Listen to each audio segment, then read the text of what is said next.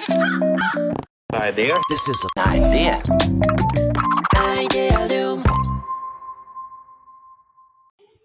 えー皆さん、こんにちは。皆さん、こんにちは。はい、安西です。はい、みなべです。というわけで、はい、アイデアリウムキャスト、やっていきましょう。始まりますね今回もね。はい。もやりましょう。20, 20回を超えてね。う。はい。先生、何か気づいたことありません？何？あの、声の話し方とか、先生真似して強弱つけたりとか、ちょっと力強く話すように心がけてるんですけど。ど俺の真似なの、それ。あ、そう。なんか気、色悪いなと思ってたけど、それ俺の真似だった。いやいやいやいや、いやいやいや、いやだからね、あのね、WDA で、僕がね、なんか、なんかデイリー動画とか担当し始めたじゃないですか。そうですね。動画コンテンツを制作してくれてますからね、今ね。どうやれば分かりやすく聞きやすいものになるんだろうと先生のめっちゃ聞いたら、あ、この人めっちゃ抑揚つけたりとか、強弱つけて、はめたりしてんなと思って、それはなんか聞きやすいと思って、真似してみてるんですけど、どうですかね？わかんない。ちょっとイントロはちょっと気色悪かったですけど。いやいや、でもね、あの、悪い何 WDA のな、WDA の動画ね、あの、けなげにね、全部撮り直したりとかしてくださってますもんね、今ね。うんけな けなげって言うねん。ちげえよ、改善してん。はい。いや、でもすごい、はいあの、クオリティが上がってきて、はいラーニングが早いなと思ったら、はいまさか僕が真似されてるとは。そうだよ。ちゃんと研究分析したから。なるほどですね。うん、まあでも、アイデアリウムはもっと軽い感じでやるわ。はい。安西祐樹のまでやめ。はい。ちょっと気色悪いんでやめてください。はい。食悪いあんま言うねん。何回も言うと傷つくだろ。そうですね、今、うん。あのね、気をつけますね。そう。はい。はいというわけで、今日はね、あの切り替えて今日も、今回もゲストが来てくださってますよ。出た。誰？今誰回はね、うんあのー順次、え、誰？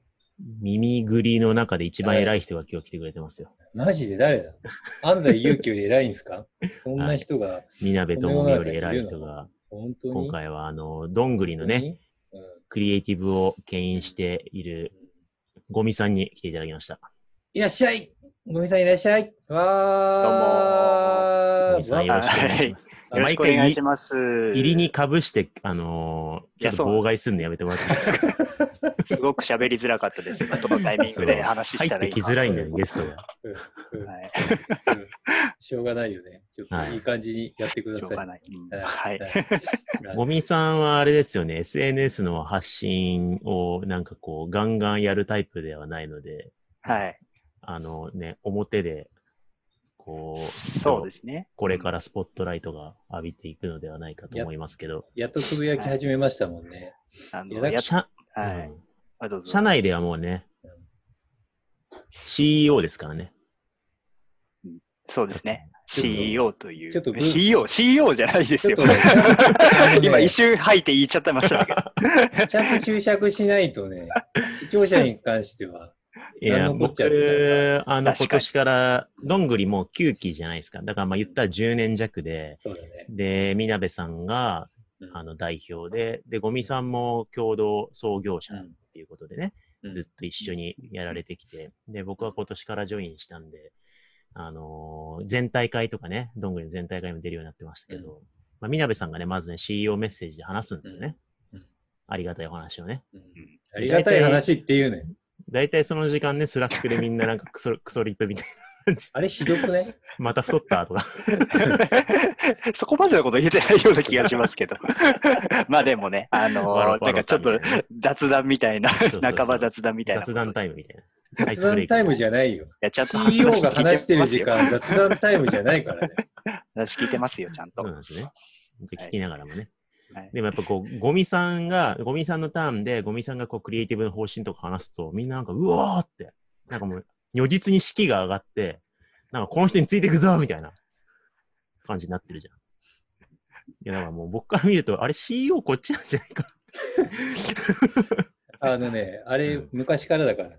あ、そう。当初からあんな感じだから。そういう役割分担なんですね。そういう役割分、その話もするから。いや、すごいだからねうん いや、だからね、あのね、10年間、小見さんとパートナーとして役割分担しながらやってきたわけですよ。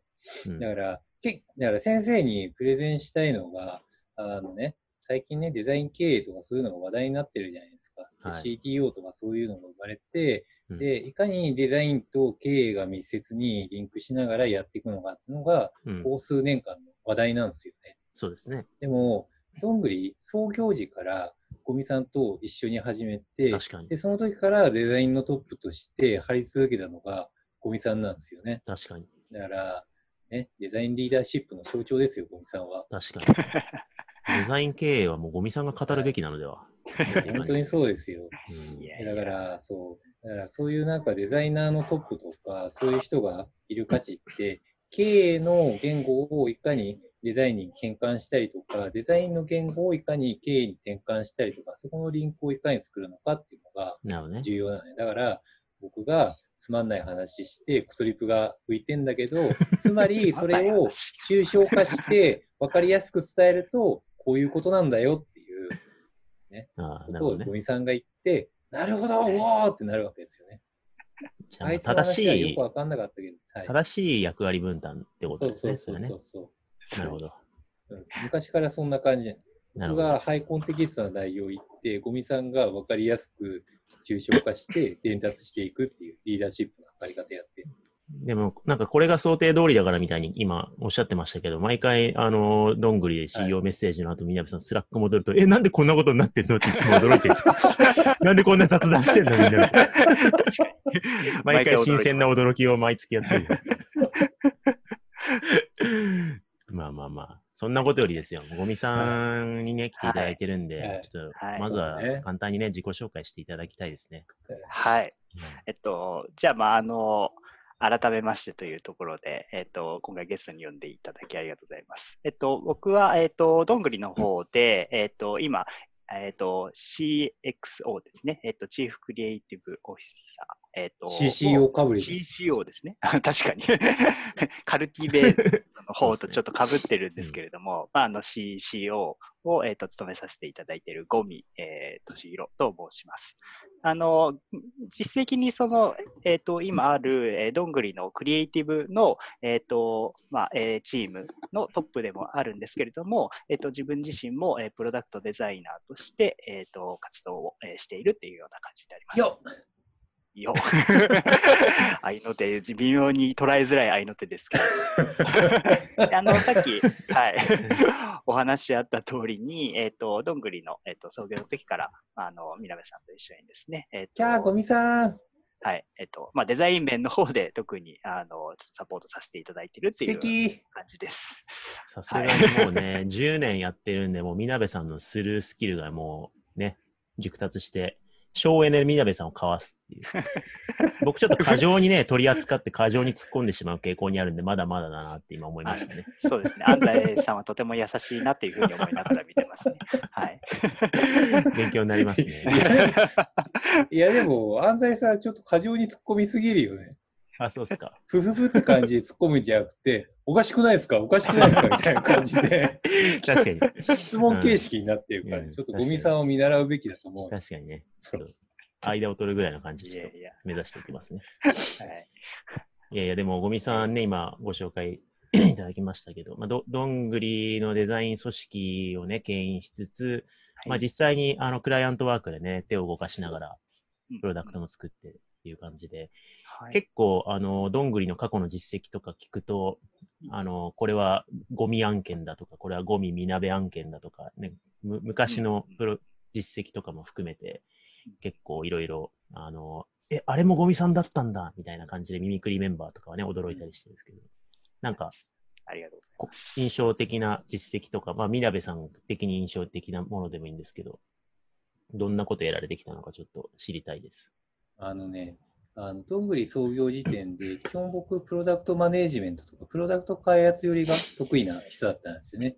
まあ、僕も僕自身もデザイナー、デザインもやってて、プロダクトで UI デザインとか、UX デザインよりとかやってて、で、ゴミさんは、どっちかっていうと、リアルのプロダクトだったりとか、あの実際ものとしてのデザインだか、すごい得意な人なんですね。うん、あとはその上位構造のブランディングだったりとかね、が得意で、で、その二人で、なんか僕がプロダクトマネジメントで事業戦略を仕掛けて、小見さんがなんかこう実際のものとしてのプラプロダクトだったりとか、ブランド構築してマーケティングまで仕掛けるみたいな、うん。なんかそのダブルデザインみたいな感じでやってたのね。で、それで初期の時は結構2人でバディでやって、なんかこう、プロダクトを作って、なんかこう、デザインの力で売るみたいな、なんかそこを一貫してやってたんですよね。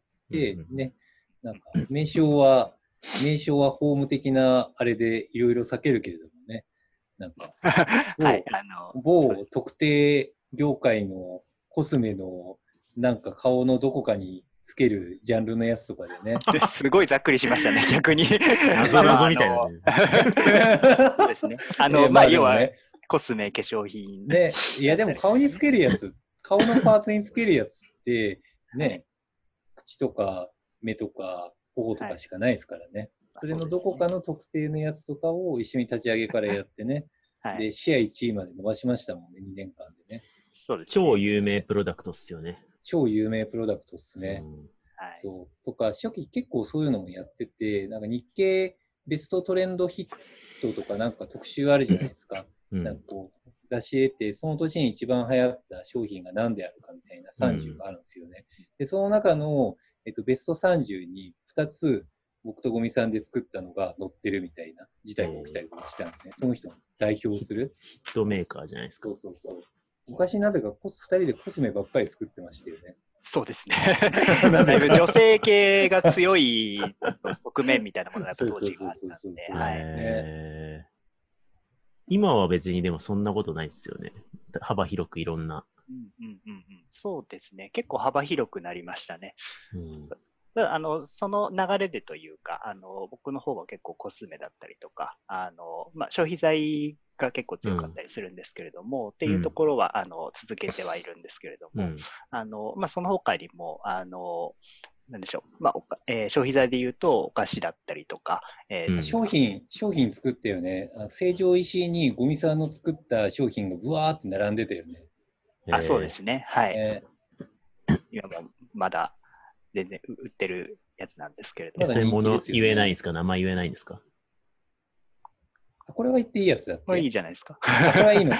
あ、そうそう。一心堂本舗さんっていう会社があって、うん。で、はいまあ、おかきだったりとか、なんかし、なんかこう、おかきとか飴だったりとか、なんかそういう和菓子系の、まあ、500円くらいのパッケージで売られてる、まあ、成城石井になんかいい感じの和菓子とかあるじゃないですか。はいはいそれはい。のシリーズを麺でずらーっと結構大量に作りましたよね。そうですね。一通り作ったよね。えーね。でも結構、ここら辺の消費財とかって、もう価格帯とかが、えっと限られてるし、パッケージ、あ内容物とかも、なんか、言っても飴だったりとかするじゃないですか。うん。ブランドの力だったり、そこに対してどういうストーリーテリングをしていくかっていうのが売れる肝だったりとかするんですよね。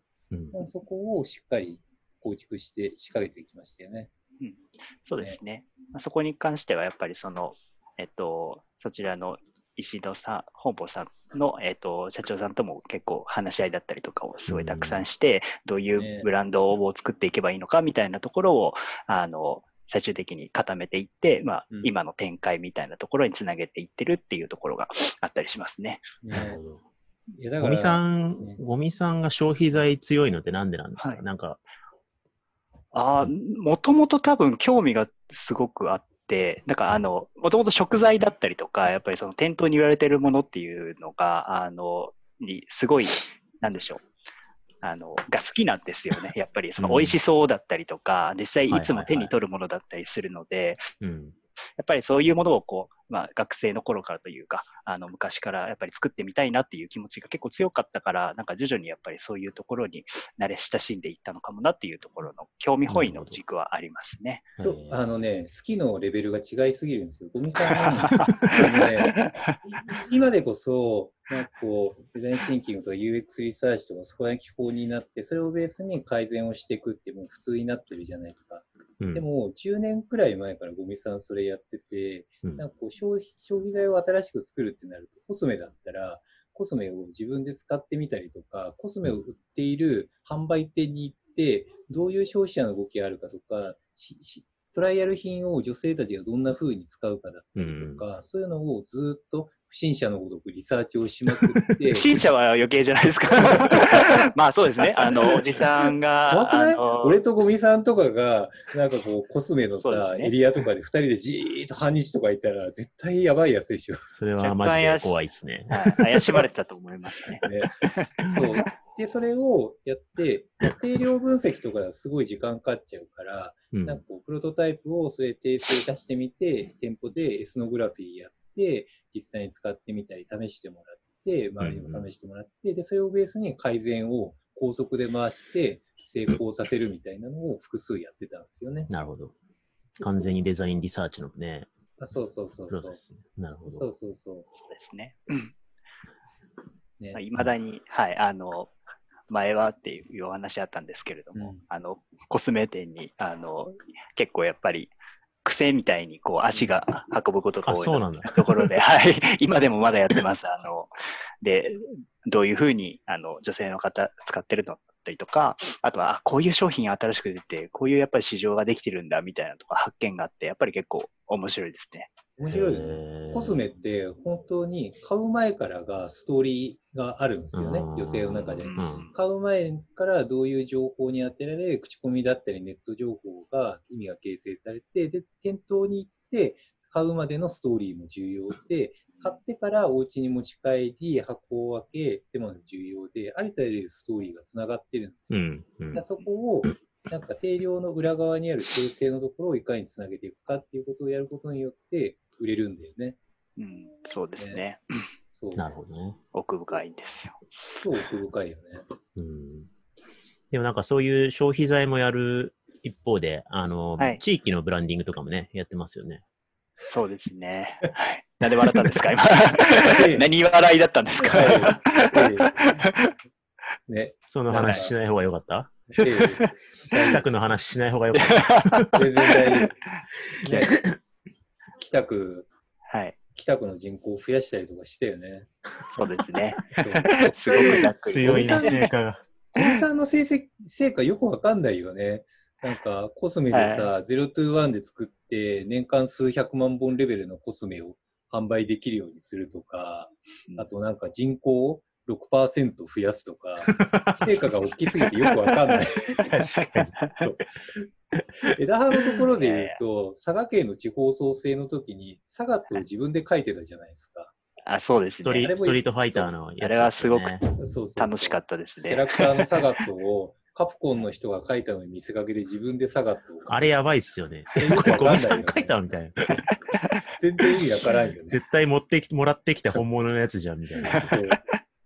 カプコンの人にめっちゃ褒められてて、そうそうあ、これ書いてもらったんだみたいあのキャンパス時のあのすごい細かい目のところまでどれだけ再現できるかみたいなのを一人でチャレンジしてましたけどな。ね。あれは。だからなんか、なんかこう、デザインのそのシステマティックな戦略のところからやって、手を動かすことまでやって みたいな、ある種はい現代デザインの権限みたいな感じですよね。確かに。確かに。で、デザイン組織もやりっていう意味で、ねすごいですね。そうですスーパーっすよねね。教科書みたいな。教科書みたいにしてるの。上流から全てやれるみたいな。そうそうそうそうそう。なるほどです。はい。スーパーなんですよ。だから、あだから、こここで意味付けを本当に変えておきたいんだけど、どんぐりのなんかこうデザイントップとして結構やっぱり僕が長らくなんかこうツイッターとかでも前面に出てたから、僕がデザイントップって誤解してる人がいるんですよね。なんか、そう、アートディレクターとして僕を誤解してる人がいるんですけど、基本デザイントップゴミさんなんで、どんぐりのクリエイティブデザイン組織を10年間支え続けたのがゴミさんなんですよね。うん。でそこをね、意味をかん意味を転換したい。もっとね、あのーこう、表にね、立ってほしいですよね、ゴミさん。ねそういう意味では。そうそうそう。いや、なかなかデザイントップで、なんか創業メンバーから10年間やり続けて、今もう現在進行形で支え続けてる人って国内で僕見たことないですからね。確かにうん。転職とかもね、激しいイメージありますもんね。めっちゃ激しいんですよ。みんな、なんか、あんあんま言ったら怒られるかもしれないけど、この会社微妙だなってなると、もっといけてる会社に行っちゃうからね。うん。ポンポンえでも転職する。そういう意味で、ちょっとゴミさんはなぜどんぐりに、こう、なんだろう。創業の前にみなべさんに出会って、あれですね、みなべさんが個人活動みたいな時に、なんかこう、はい半ばジョインしてみたいな感じですよね。そうですね。ちょうど本当に、うん、10年前になるのかな、はい。のところで、そうだね。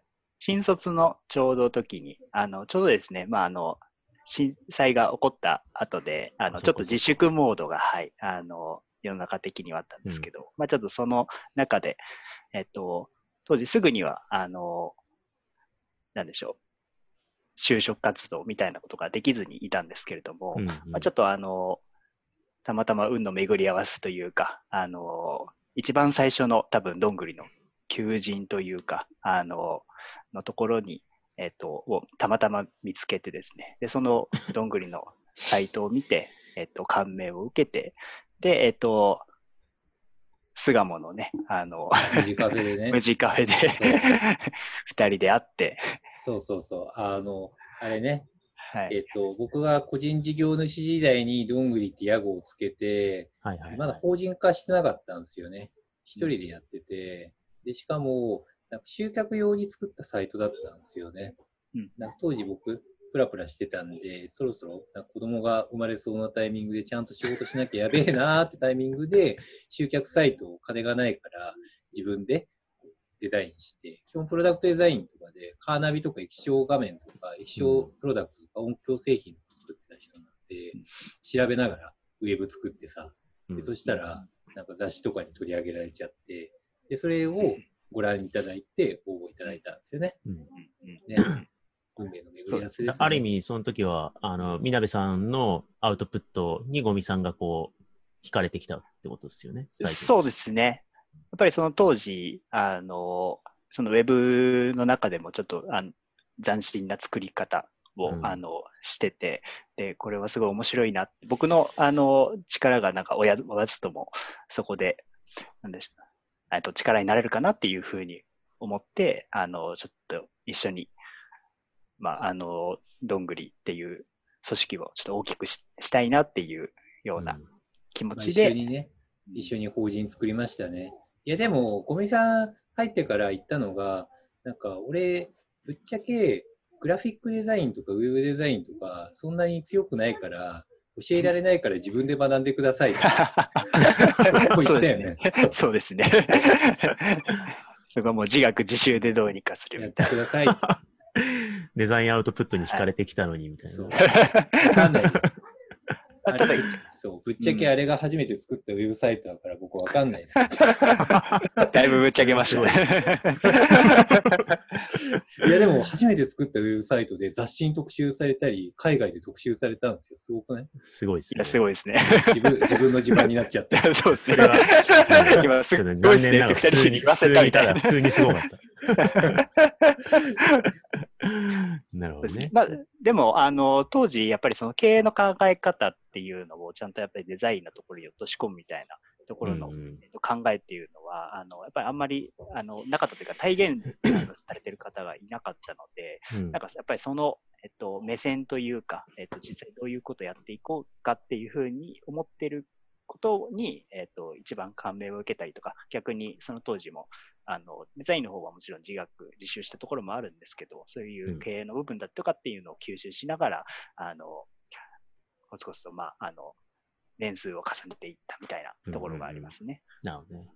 いや、だからゴミさん会った時に、こいつすげえ天才だなって思って、この才能、ハイポテンシャルを生かすためにはどうすればいいのかってマジで考えたもんね。いや、だから会社の方向性もピポッとしたんですよね。僕、うん基本、なんかこう家電とか作ってた人だから、UI デザインとかが絶対来るなって思ってたから、UI デザイン系、U 事業開発と UI デザインのセットでやっていこうって思ってたんですよね。うんうん。で、そっち寄りでスキルセットにも強かったからやろうと思ったんですよ。でも、ゴミさんと一緒にやるってなった時に、その実際のリアルプロダクトとか、ブランディングだったりとか、マーケティングだったりとか、そっち寄りの方もやってみたら面白いから、そのクロスミックスでやったら面白そうって思って、チャレンジしすることになったんですよね。うん。うん。うんそうですねなるほどそういう意味でやっぱりそのさっきの動線みたいなお話だったりとか、ね。あだから考え方的にはね、プロダクト寄りの話でもありますからね、あそこら辺って。なるほどですね。だって、南さん、最初採用するつもりなく面談したんですよ。あ、そうそうそうそうそう。あんまり言うと大丈夫かな。それ、オフレコではめっちゃ笑い話として言ってるけど、表に出して大丈夫なんです。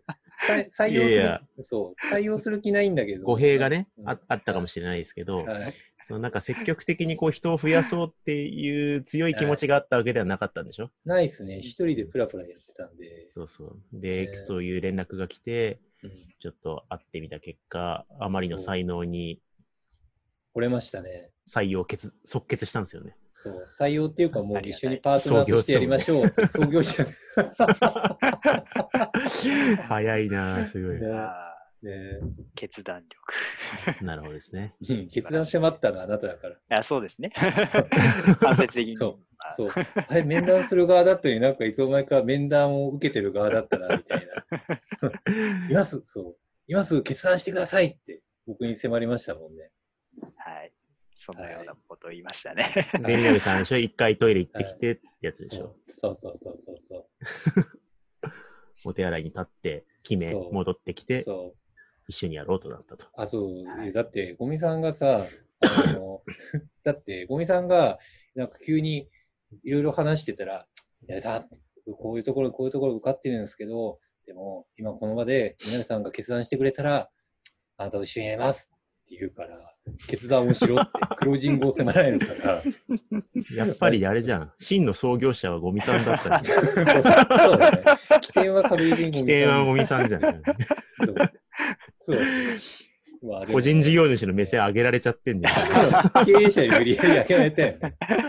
当時はすごいなんかギラギラしてましたからね、僕も なんか。面白いな。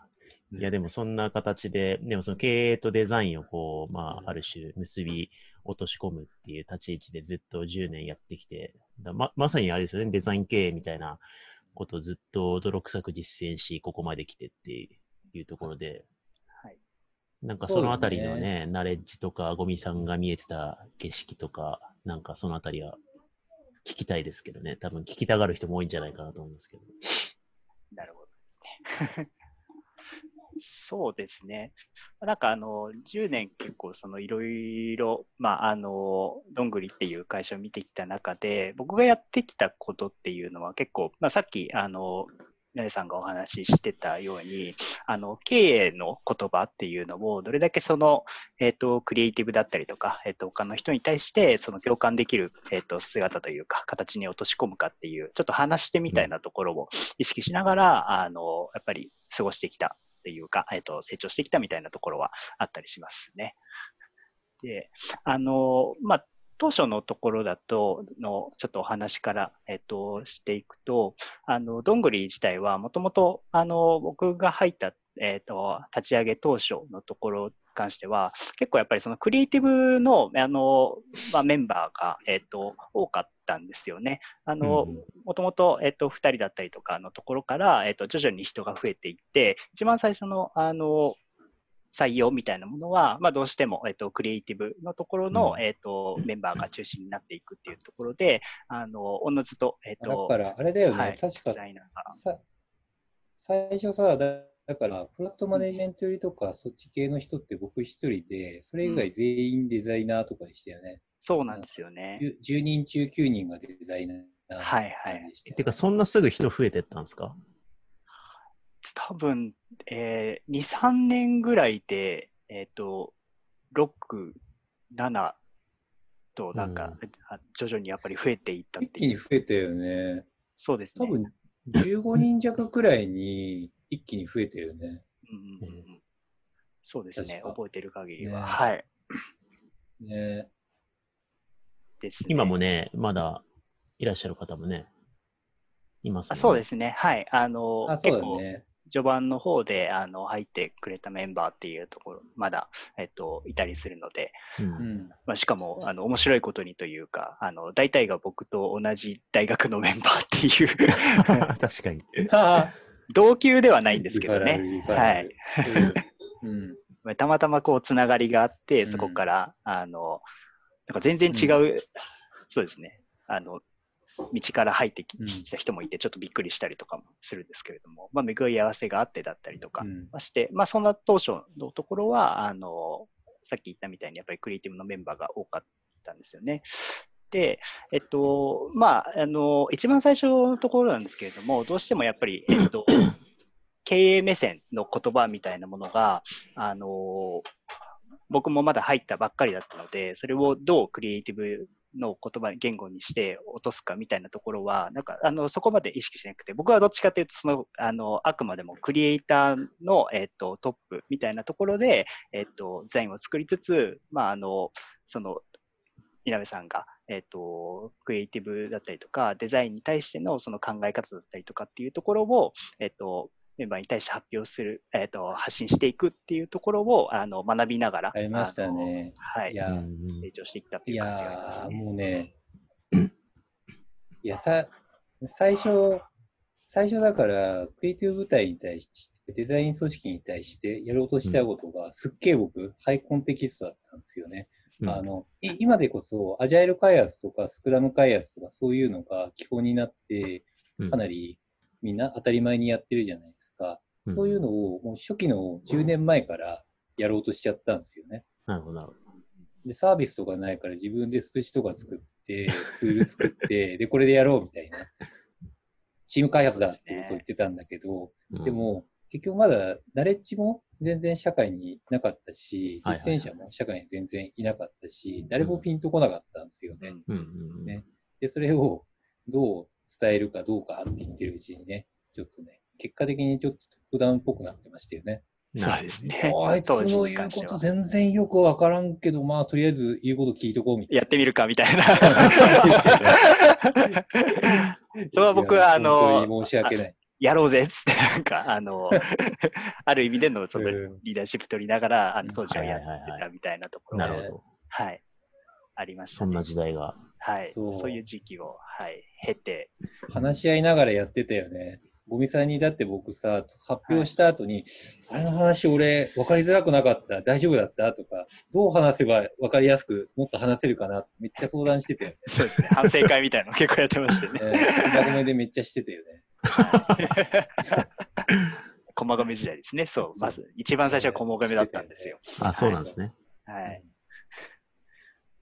るほどそうですね。で、まあ、あの、そんなところがありつつ、まあ、ちょっと、あの、組織的にも、やっぱり人が多くなってくるっていうところで、うん。だんだん、あの、成長はしていくんですけれども、まあ、いろんな人が入っていく中で、あの、今度はちょっとその、活動の一環というか、えっと、どんぐりの中で体制みたいなものが徐々に変わっていって、あの、うん。今度はですね、そのやっぱり、えっと、プロジェクトマネージャーとしてのその目線みたいなものを、そのどれだけ強くできるかみたいなところに、このフォーカスするようになっていったんですね。で、あの、結果的に、あの、あはい。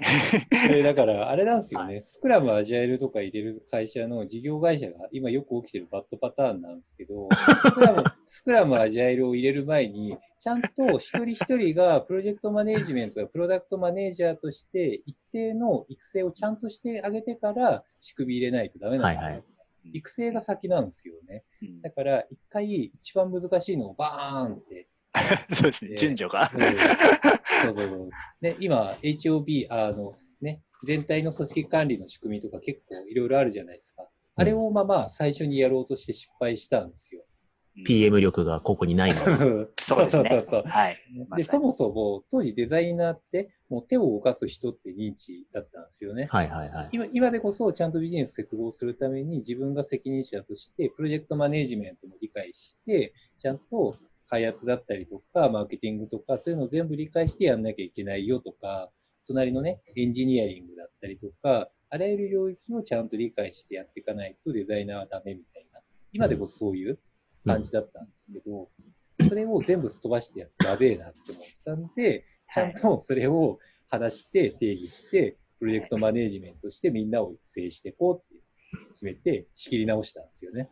え、でも、あのー結構ね、今、今のメンバーもそうですけど、クリエイティブでスキル突出型みたいなデザイナーとかクリエイティブの人が、その時もし多かったんだとしたら、みん全員 PM できるようになろうぜって結構難易度高くないですか？難易度高いですね。難易度高いし、ね何言ってんだろう、こいつみたい そこでもまた。な。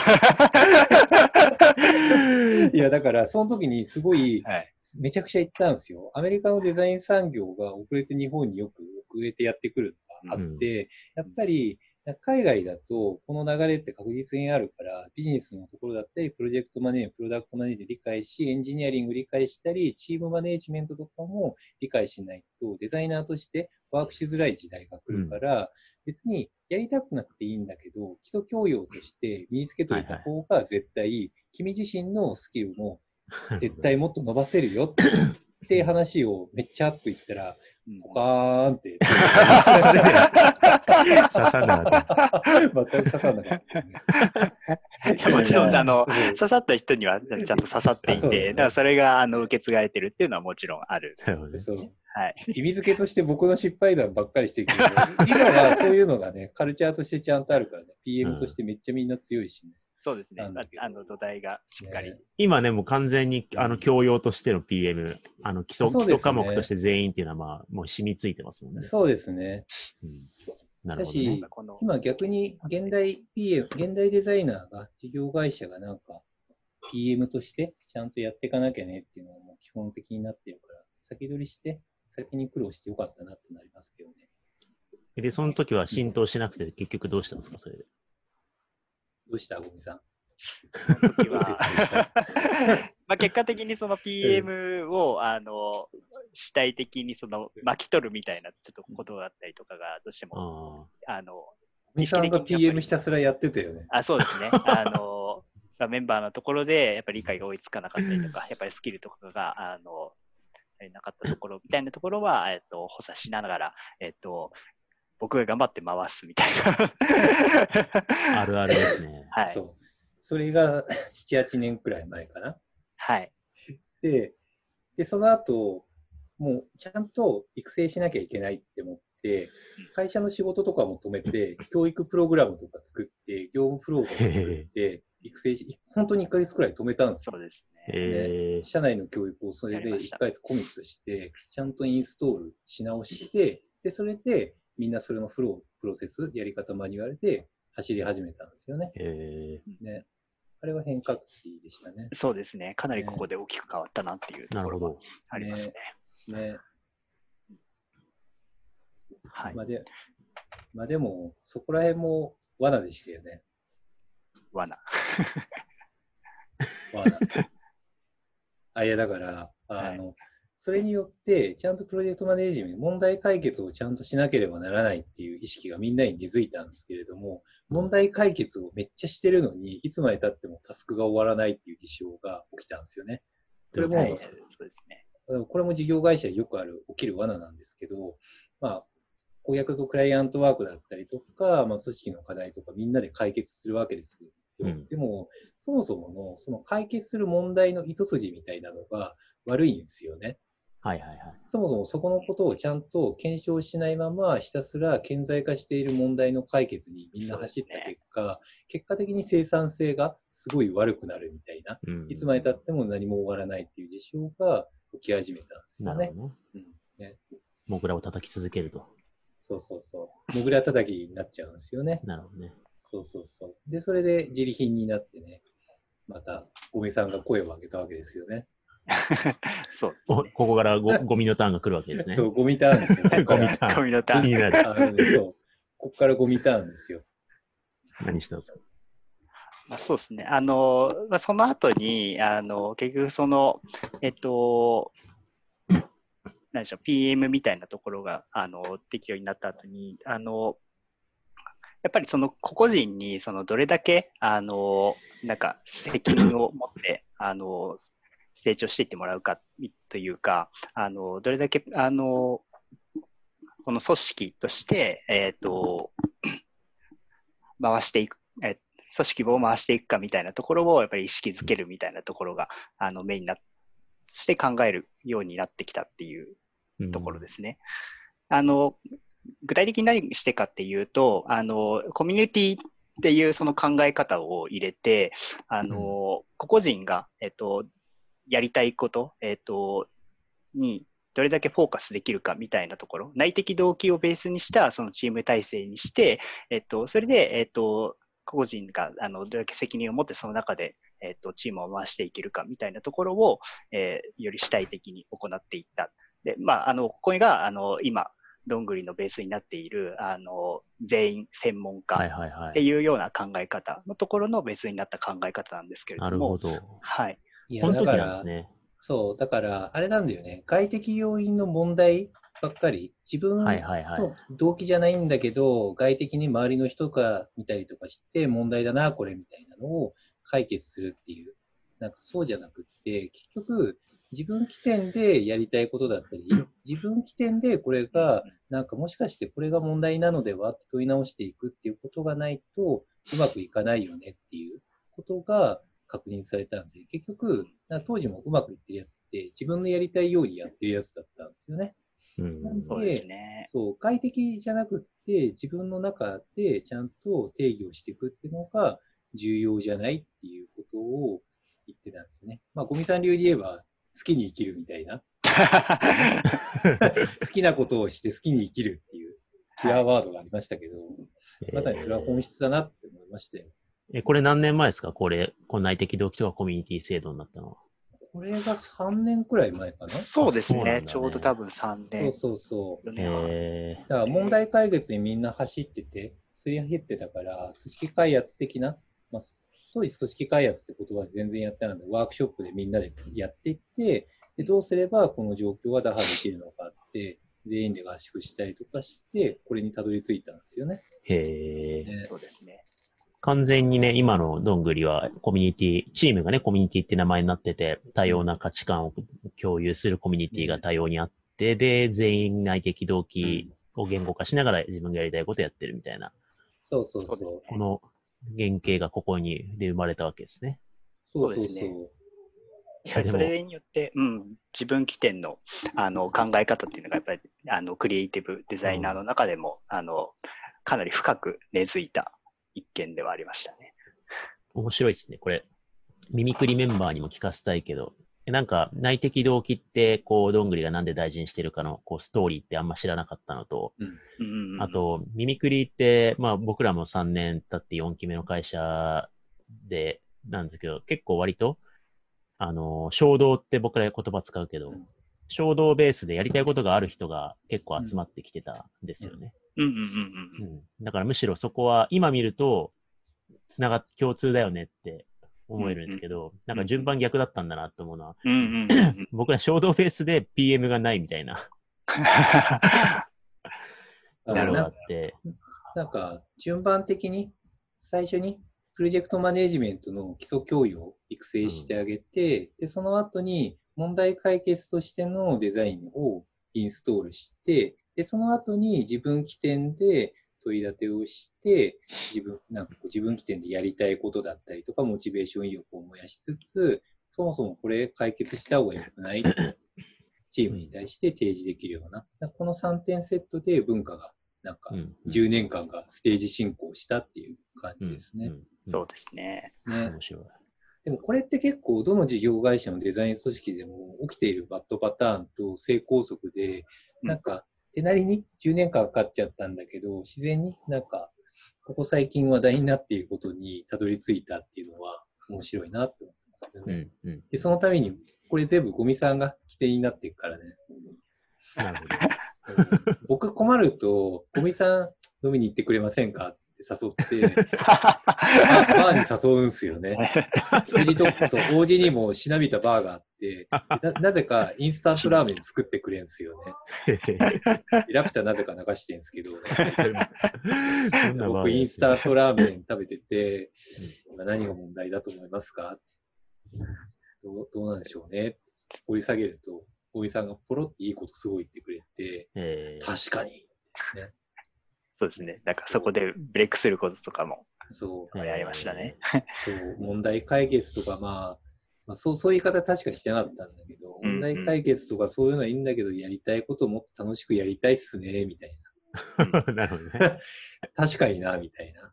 あ、でも確かに外的要因だけでやってるとすり減るよね、みたいなとかね。うんうんうんじゃあ今の内的動機ベースコミュニティスペシャリスト組織は王子のバーから生まれたんですね。そうです そうです。ね。ねで、しかも、その後、小見さん、なんか、好きにやるぜって言った時に、一番好きに、周りから見て、一番好きを体現して、一番好きに遊んで、わあ、あいつら面白ってしながらも、一番問題解決をしながら、一番 PM して、で、一番利益も稼ぐみたいな、そういうなんか3点のバランスやってるもんね。そうですね。なんか、そこがやっぱり、そのコミュニティだったりとか内的動機っていうところが 別になった後は、あの、だいぶ力を入れてというか、あの、自分がどれだけ楽しめるかみたいなところをちょっとまず体現していくっていうところをちょっとベースにしながら考えていったり、えっ、と、行動していったりしたので、なんかそのあたりは、あの、まあ、今のところでちょっと、あのメンバーの参考になればいいなっていうふうに思いながら、ちょっとやってたりしましたね。なるほど。うん結構ね、あの、どんぐりの他の皆さんと話すと、なんだろう、ゴミさんの背中を見てるんだなとか、なんか結構し、慕ってる様子をすごく感じるので、ありがたいことについてきていただいてるっていう感じなんですけど。すごいよね。どうやったらゴミさんみたいになんか信頼が得られるのか。いや、信頼別に ないわけじゃないと思いますよ、皆さん。それは、だいぶあれですけど。いやでも、ゴミさんがバーでこうポロッとこぼしたのをし仕組みに落とし込んだらみなべさんでしょ？いや、そうですよ。何その意味付け？いやそれ、それ、いえいえ、それますますゴミさんが CEO っていう意味付けがされる完全に僕その前提で今喋ってた。あいや、でも、して、やっぱりそれを組んでいただいてるのは一番でかいですからね。はい。え、でも今、そ、そこからまたちょっと変わっていってるのが、この定型後の、なんですか？そうですね。はい。まあ、あの、リーダーシップのやり方、またちょっと変えたよね、ゴミさんう。、うんん。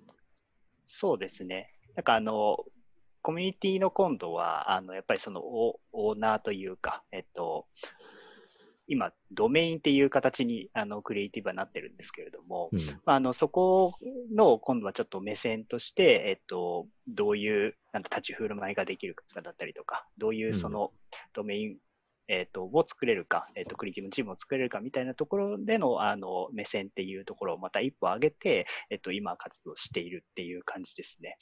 あの、今期からですね、その形自体が、あの、どんぐりの形自体があの少し変わっていて、あの、まあ、えっ、と、まあ、コミ自分のその内的動機っていうところを、えっ、と、今ベースにした、えっ、と、チームが、えっ、と、チームだったりコミュニティがあるんですけれども、うん。えっ、と、まあ、今までは、その、宮部さんが、えっ、と、その一番最初にちょっと話が出たように、あの、ちょっとそのトップダウンみたいなところの、えっ、と、形っていうのを少し、あの、まあ、引きずってるというか、えっと、今もまだ残ってる状態だったんですけれども、今度は、あの、あれだよね。なんかこう、い全体的に自分同期でやるようにしたんだけど、一番最初の問い立て、ファシリテーションとして、こういう考え方もあるんじゃないとか、こういうことがもしかしたら考えるべきではみたいな、波紋を投げかける人みたいな役割みたいなのは僕持ってたと思ってて、うんそこら辺をなんかゴミさんがうまい感じに継承してくださったっていうなんか感覚値はありますね。そうですね。ねそこの役割をこう、異常していくみたいな感じです、じゃないですけど。はい。で、えっ、と、まあ、そういうところから、えっ、と、まあ、今、クリエイティブのドメインとして、えっ、と、今度は僕がいかに、えっ、と、その、チームだったりとか、えっ、と、ドメインのあり方みたいなところを、えっ、と、まあ、どんぐりとして、えっと、どういう立ち位置であるべきかみたいなところを、あの、問いとして持って、えっと、みんなに問いかけだったりとか、こういうふうにしていくべきなんじゃないかみたいなところを、えっと、発信していくっていうところ。まあ、特に、あの、コミュニティ、個人の衝動みたいなところを、えっと、いかにこう巻き込んで、えっと、そこから、えっと、ビジョンを、えー、クリエイティブとしてのビジョンを作り出して、えっと、それをストーリーテリングしていくかっていうところを、えっと、今まさに、えっと、注力してやっているっていうような形になるっていうところですね。連結をすごい意識した動きしてますよね。なんかこう、経営っていう主語も取り入れつつ、でも、クリエイティブ、デザイン組織という全体の主語も取り入れつつ、でも、仕事としてちゃんとメンバーに寄り添いながら、そこがちゃんと共感し、やりやすいようにするにはどうすればいいかっていうのもしつつ、でも、ミミクリ一緒にやっている中で、20人のどんぐりだけじゃなくて、40人の中のクリエイティブデザイン組織としては、どうあるべきかっていう、そこら辺をうまいこと接合させながらコミュニケーションするって結構難しいなって思うんですけど、うん、そこら辺をいい感じにみんながエンパワーメントされる全体最適化をしながらでも個別最適化し、パンって出すのがすげえうまいよね。そうっすね。ありがとうございます。あの、資本提携後最初の全大会のね、ゴミプレゼンは本当に感銘を受けましたもん。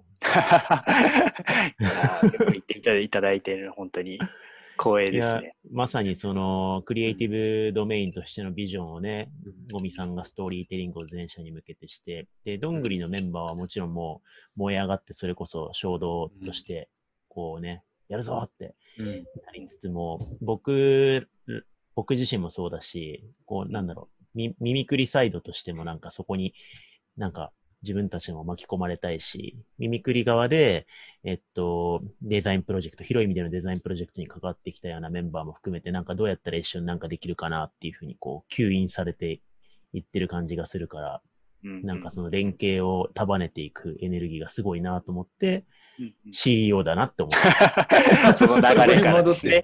また CEO 言うね。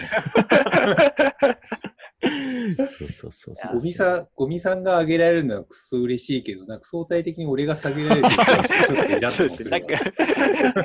そこの形いつ。いやいやでも。ゴミさん上げるだけでいいだろう。40人の会社にあの CEO、CEO 疑惑の人がいっぱいいるのはいいことじゃないですか。確かにそうですね。そう。あそうですに水理想の形ではありますね。そうそう、リーダーシップ高い人がね、薄いのすごいことですよ。いいことですね。はい。なので、ゴミ、ゴミ CEO から、はい、なんか今後の抱負があれば。今後の抱負。まあ、その会社みたいな。ところです、あれだろ？好きなことをやって好きに生きるだろう。い、や、まあ、もちろんなんで代わりに言うの？突然、突然株を奪っていくのね、反撃しないでもらっていいですか？そうですね。まあもちろんそのベースは、あの、ちゃんとそこにはあって、あの、えまあ当初、えその、近々でですね、掲げた、えっと、好きなことっていうのをどれだけこう広げていけるかみたいなところっていうのは、あの、大事にしたいと思ってます。で、あの、やっぱりその形としては、今40人っていうところで、あの、まあ、いろんなメンバーがいる中であのやっぱりその中でどれだけそのコラボだったりとかあの結構やっぱりつながりができたことでいろいろできることが増えていくと思うんですよね。であのそういうところであの、まあ、互いにそのちゃんとその動機の、えーと、何でしょう気持ちを満たすようなあの楽しみ合い方っていうのを、まあ、内部でできるのもそうですし、えっと、それを外部、えっと、社会だったりとか、えっと、クライアントさんだったりとか、えっと、に向けても、えっと、広げていけるかっていうところが、えっと、できるかできるようにしていくっていうところが目標ではあります。いいね、あとはもうチチームでお互いの動機を満たし合うってすごいいい言葉ですね。いやそうですね。なんかそれはやっぱり、うん、あの一番幸せな形だと思ってるので、うんいいね、はい、チームで動機を満たし合い、それが社会や顧客に拡散していくってすごい名言ですね。はい、それが経営理念でいいんじゃないの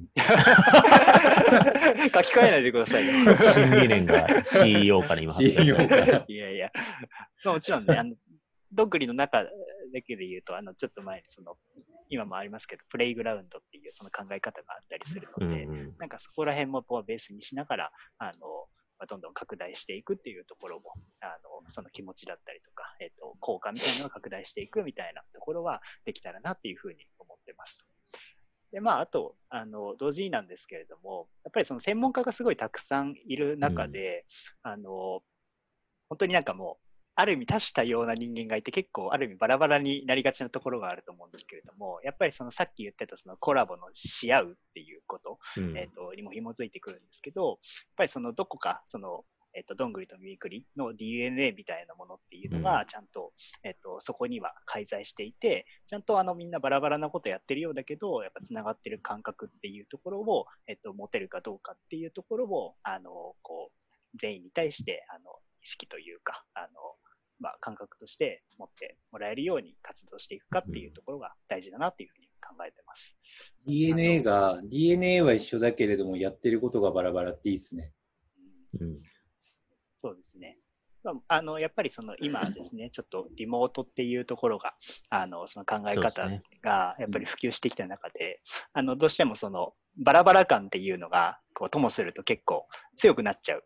あのうんところでもあるんですけれども、まあ、あのそのリモートっていう考え方も逆にその強みとしてあの捉えられるようにあのクリエイティブの方でもやっぱりよく言ってるんですけどそのリモートはやっぱり強みであるだから、えっと、そのバラバラになるっていうことを、あの、どれだけ、なんだろう、維持でき、えーバラバラになってもつながりが持てるかどうかっていうところを維持し続けて、それを強みとしてちゃんと、えっと、より強い、えっと、組織だったりとか、ものづくりっていうところに還元できるかが大事だよねっていうところのあの話はしているので、まあ、そういった感覚みたいなものも合わせて、あの、なんでしょう、会社として、もう、あの、チーム、ドメインとしてもやっていければなというふうに思ってるっていう感じです。